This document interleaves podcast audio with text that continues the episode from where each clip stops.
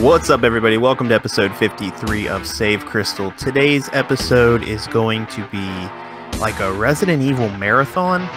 Uh, let me explain. On my YouTube channel, Save Crystal Gaming, I have reviewed the first Resident Evil, second, and third. And I had said a while back that I was going to do an episode covering Resident Evil 4. Well, my OCD will get in the way, and I'm like, well, technically, I've never. I talk about it a lot because I'm a big Resident Evil fan, but technically, I have never on the podcast put the reviews of the first three games. So before I can talk about the fourth one, I have to just put the three out there. So that's what this episode's going to be. It's going to be uh, the review of one, two, and three, all crammed into this episode. And then the following episode, next episode, episode 54, I will cover Resident Evil 4. I know I said I was going to do it a while back and it got away from me. Well, people have been messaging me asking me when it's coming. And when things get away from me, I eventually get to them. And I can tell you right now, the next episode will be covering Resident Evil 4. So, like I said, if you want, these are all off of my YouTube channel. I've previously done these reviews. If you would like to see the video versions, you can check it out. Like I said, Save Crystal Gaming. Go under my reviews, and there are uh, the video versions of these three Resident Evil reviews you're going to hear today.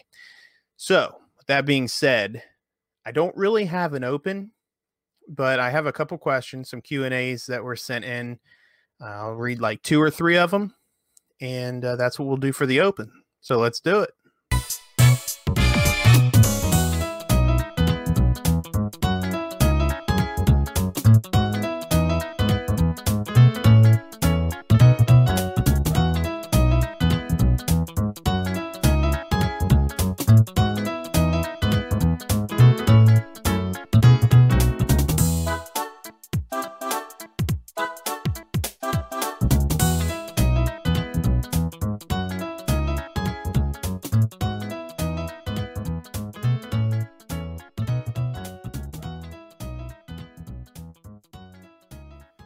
All right, the first question is from Early Combat, and they ask, "What is your thoughts on Super Mario 64 selling for over a million dollars?"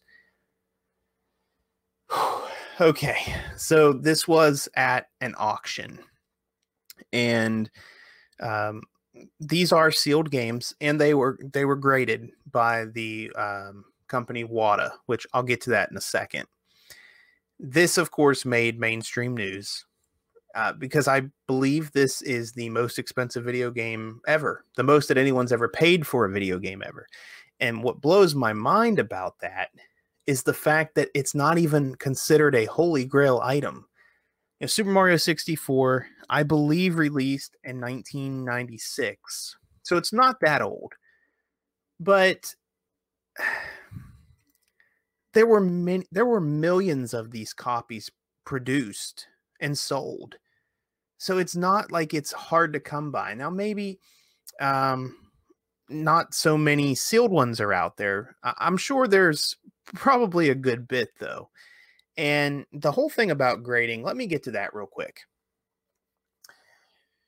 Because all of these games that sold, um, I think the news really only talked about the Legend of Zelda sealed NES copy went for uh, 870,000 and then of course Super Mario 64 selling for a million. But weren't the only two games that that sold.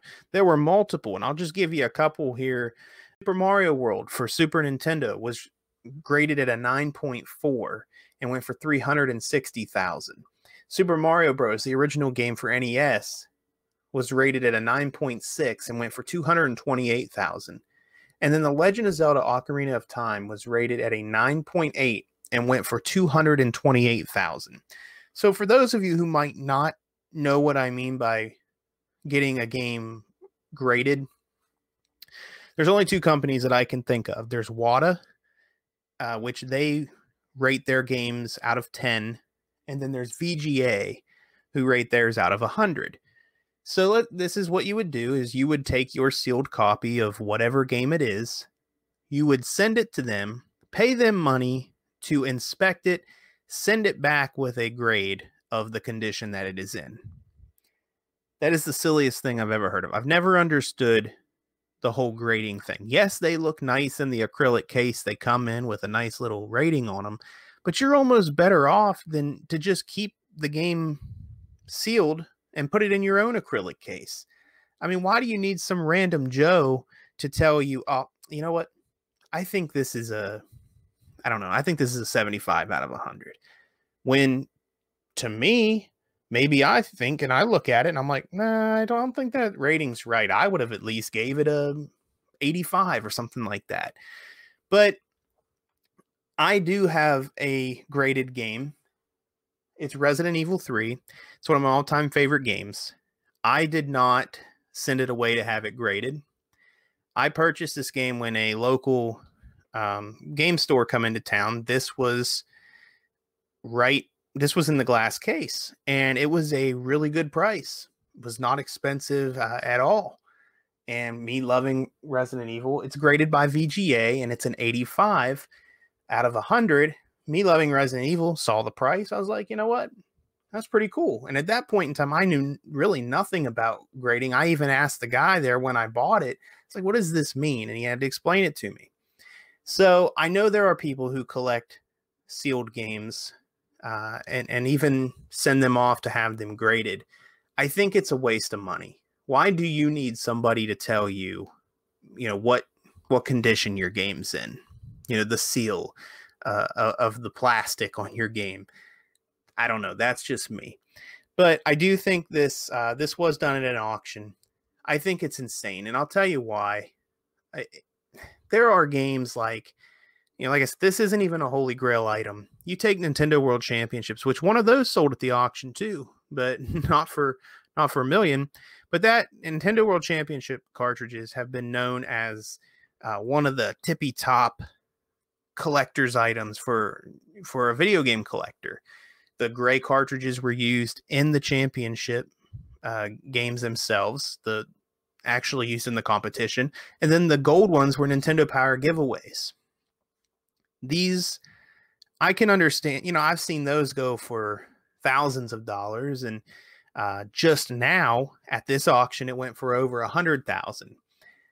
That to me, I honestly, I, even if I had the money, I don't even know if that would. I just can't imagine spending that kind of money on a video game cartridge. Uh, even though it would be cool to say that you have it in your collection, I just I, I don't know, but what I'm saying is these these games, it's almost understandable with those because they're limited. You know, they're Super Mario 64, like I had mentioned, millions of copies exist. I just don't I, I don't understand. And it's kind of scary because yes, these are graded. However, now you're going to get copycats. You're going to get people that look at their sealed copy of Super Mario 64 and they're like, oh my God, I can sell this for a million dollars. I don't know what the odds are of this ever happening again. I think it was a bad transaction. I think the person uh, who spent that kind of money on that game got burnt. They got burnt. But, you know, people people who have money, they're going to spend it the way they want to, and that is perfectly fine. But just because you have money doesn't mean you don't make stupid decisions. And that's exactly what I think this was a stupid decision. All right, on to the next question. This is from Ray9610. Will you ever do an episode ranking the Sega consoles? Yes. Yes, that will happen. Um, probably probably sooner than later, actually. That's been on my list for a while. And um, who knows, that might actually be after the Resident Evil 4 episode, unless something comes up. But I don't want to make any promises for when it's coming out, but it will happen. So be watching for that. Uh, and we're to go with one more here because I spent a little bit of time there on the first comment. Uh, Privy Ace says, I want to start a game room, but I have no idea where to begin. What is your opinion? I think I've had a similar question like this before. where do you begin? Begin where you want. You know, be begin where you want. If you're wanting a game room, I said in a previous episode, somebody asked me a question. I don't so much collect video games anymore, unless it's a game that I want. But I like to collect gaming um, memorabilia, I guess you can call it that. Stuff that was in stores like cardboard standees and stuff to promote. I love that kind of stuff. So, obviously, if you want a game room, you should start with games, but you got to figure out first what you want to collect. You want to collect your favorite games? Do you want to collect for your favorite console? Maybe you're a huge fan. We were just talking about ranking Sega consoles. Maybe you're a huge fan of the Sega Saturn. So maybe you want to collect Sega Saturn games or Sega Saturn merchandise or memorabilia or whatever you want to call it. Uh, but honestly, when you start a game room, um, it, it just starts with whatever it is that you enjoy collecting. All right, I want to thank you all for sending in those questions. You can send me your questions on my YouTube channel under the community tab of Save Crystal Gaming, or on Anchor, you can visit my. Um, you could just look for Save Crystal Podcast, and there is an area there where you can send me messages. So uh, be sure, though, guys, to subscribe if you haven't to the Save Crystal Podcast. We're about to hop into today's episode the reviews of Resident Evil 1, 2, and 3. Resident Evil, also known as Biohazard, released March 22, 1996, and was developed by Capcom. I remember getting this game when I was 6 years old. I went to our local game store, and my mom let me pick out any game I wanted. So I picked Resident Evil. And it came with a strategy guide. Yeah, that's right. I was 6, and my mom bought me Resident Evil. But that's okay, because she's awesome like that, and, and I think I turned out okay. I could never beat the game though at six years old. Using the book, I got pretty far, and I, just I just knew what I was playing was special. If the start screen doesn't get you pumped, I don't know what will. Selecting the new game option and hearing the voice say, Resident Evil. It's just epic. I don't know. Maybe you have to be a horror fan, whether it be movies or games. I know personally for me, survival horror is my favorite. So at the start, we get a live action intro. I can't recall any game really doing this before this game, but I mean, it's okay. It makes you feel like you're watching a movie, and it's setting the story. The biggest part of the game takes place inside the mansion, and it's where the first cutscene of the actual game takes place. Depending on what character you choose, you will see a slightly different first cutscene. I'm not here to spoil a, a whole lot, but come on. It's been over 20 years. Shame on you if you haven't experienced this. But come on, are you really gonna trust a guy who wears sunglasses indoors at night? It's just a red flag.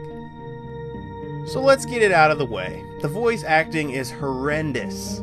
The lines feel like they're being delivered hard, and by that, I mean these voice actors are delivering their lines in dramatic fashion. For example, something as simple as saying, Hey, don't open that door, turned into, where's Chris? Stop it! Don't open that door! It's just not good. What's funny is a famous line in the game is when Jill is almost crushed, but Barry comes to the rescue. Uh, he he says that she's almost a Jill sandwich. It's too close. You were almost a Jill sandwich. You're right. Who comes up with that? In Capcom's game Dead Rising, this is a restaurant within the mall named Jill Sandwiches, and it's hilarious. As I mentioned earlier, you have the option of choosing different characters, and your option is Chris or Jill. There are differences. If you choose Chris, the game is harder and you get less inventory slots, but he can take more hits. If you choose Jill, you get more inventory slots, but can take fewer hits. Jill also gets a lockpick, which comes in handy since Barry calls her the master of unlocking. Here's a lockpick. It might be handy if you, the master of unlocking, take it with you. I'm telling you, the dialogue is it's terrible. But Chris comes with a lighter, and since he doesn't have a lockpick, he has to find little keys to open drawers and stuff, and it's just complicated, so I prefer playing as Jill. The game takes some critical shots because of its camera angles and controls, but I think it adds to the survival horrorness. Yes, I just made up my own word, horrorness. And also, having limited saves gets the game criticism. But I love the door animations, it's super eerie and suspenseful wondering what's on the other side of the door. Safe rooms have item boxes where you can empty your inventory to free up space and come back later for an item you put away. Which leads me to the Japanese developers made games harder for Americans due to renting games at rental stores. They didn't like people renting the game, then beating it so quickly and returning it, so they made them more difficult. So they remove things from the game like auto aim, they eliminated some ink ribbons, which are what you use to save your game. So you had fewer saves and you almost almost had to deal with this. They almost made it to where each item box was not connected. So, like, if you put a gem away in the item box on the second floor, it won't be in the item box on the first floor. I know it's more realistic that way, but I'm so glad that didn't happen. That would have been terrible. On March 22, 2002, exactly six years after Resident Evil released, a remake of the game released for GameCube, and it's a breath of fresh air. Don't get me wrong, I'm not saying the original is terrible. It has good features and bad ones, just like any game would. Take a look at this side by side comparison between the remake and the original, and tell me that's not like a breath of fresh air. The graphics, the voiceover, the environment is so much better. I think it's best, though, to play the original Resident Evil, then play the remake to truly appreciate it. In 2015, a high definition version of the remake was released, and I recommend this version over the GameCube version. Same game, just looks better. Resident Evil was such an iconic game and still to this day defines survival horror for me and a lot of people. Walking through that dim lit mansion with the thunderstorm raging outside, and not to mention every hall is lurking with zombies and jump scares. If you haven't, go back to where it all started, play both versions, and enter the survival horror. Three STARS members left now Captain Wesker, Barry, and myself. We don't know where Chris is. Resident Evil 2, also known as Biohazard 2, released January 21, 1998, developed by Capcom. Out of the original three games, this was one I wasn't very familiar with. In my opinion, Resident Evil 2 was a lot easier than the first Resident Evil, especially the puzzles. With that being said, I'll just say it doesn't hurt the game at all. It's another very good game. Originally, the game began development in 1996, immediately after Resident Evil 1, the game has many differences to Resident Evil 1, and one of them being the voice acting. It has really improved since the days of Jill Sandwiches and Masters of Unlocking. Another difference in the game is the environment. You get to explore the streets of Raccoon City, the police station, the sewers, and many more locations. Where in Resident Evil 1 it felt isolated since you spent majority of the time inside the mansion. But that's not as bad as it may sound. It's actually an eerie feeling being confined inside a mansion with the dead. Resident Evil 2 introduces two new main characters, Leon and Claire. It's obvious Leon is meant to look like Leonardo DiCaprio. With Titanic and Romeo and Juliet being released around this time, I can see why they do this. DiCaprio was a big name and had the spotlight. Claire is the other character, and she is actually the sister of Chris Redfield from the first game. Claire is voiced by Alyson Court, who was known for her work on the children's television show The Big Comfy Couch. Probably the biggest feature of this game was offering scenario A and B. For example, you could choose to play as Leon first, then upon clearing the game with Leon, you could select to play Claire B, which is her journey from where she split with Leon in the opening scene. You can do this the opposite way as well, play as Claire first and then Leon. It's been two months since the mansion incident, and the virus has spread throughout Raccoon City. What's really cool is Resident Evil 2 and 3 are happening at the same time, but I'll talk more about that in my Resident Evil 3 review. Resident Evil 2 became the fastest selling video game in North America. On the weekend following its release, it sold 380,000 copies and grossed $19 million. It broke previous sales records set by video games Final Fantasy VII and Super Mario 64. On August 12, 2015, it was confirmed that a remake of Resident Evil 2 is already in development. Can't really find anything bad to say about this game. It's another classic. Unless you're one to complain about graphics and the old school Resident Evil controls, there really isn't an issue here. Resident Evil 2 has been called by many as the best in the series, but that's totally up to you. I wouldn't call it my favorite, but it's pretty awesome, and they don't make them like they used to.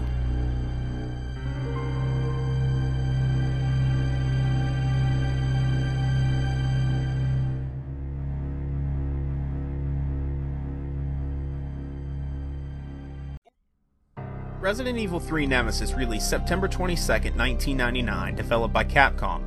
Out of the series, this one is probably my favorite with the remake of the first game slightly behind it. Resident Evil 3 takes place just two months after the mansion incident, and it begins one day before Resident Evil 2. The player takes control of Jill Valentine, a returning character from Resident Evil 1. Almost all, and I mean all, of Raccoon City citizens have been transformed into zombies by the outbreak of the T virus created by Umbrella. The game plays the same as the two games that came before it, but we have some new features. One of the features gives you the opportunity at different times in the game to make decisions. I'm not sure if there is a right or wrong decision, but it steers the story in a slightly different way. Slightly meaning the path to the end will be different, but the game ends the same way every time. The biggest new feature for the game is your worst nightmare, and he won't go away. Resident Evil 3 introduces Nemesis a monster program to target surviving STARS members and anyone who witnessed Umbrella's experiments. This is why he can be heard saying STARS repeatedly.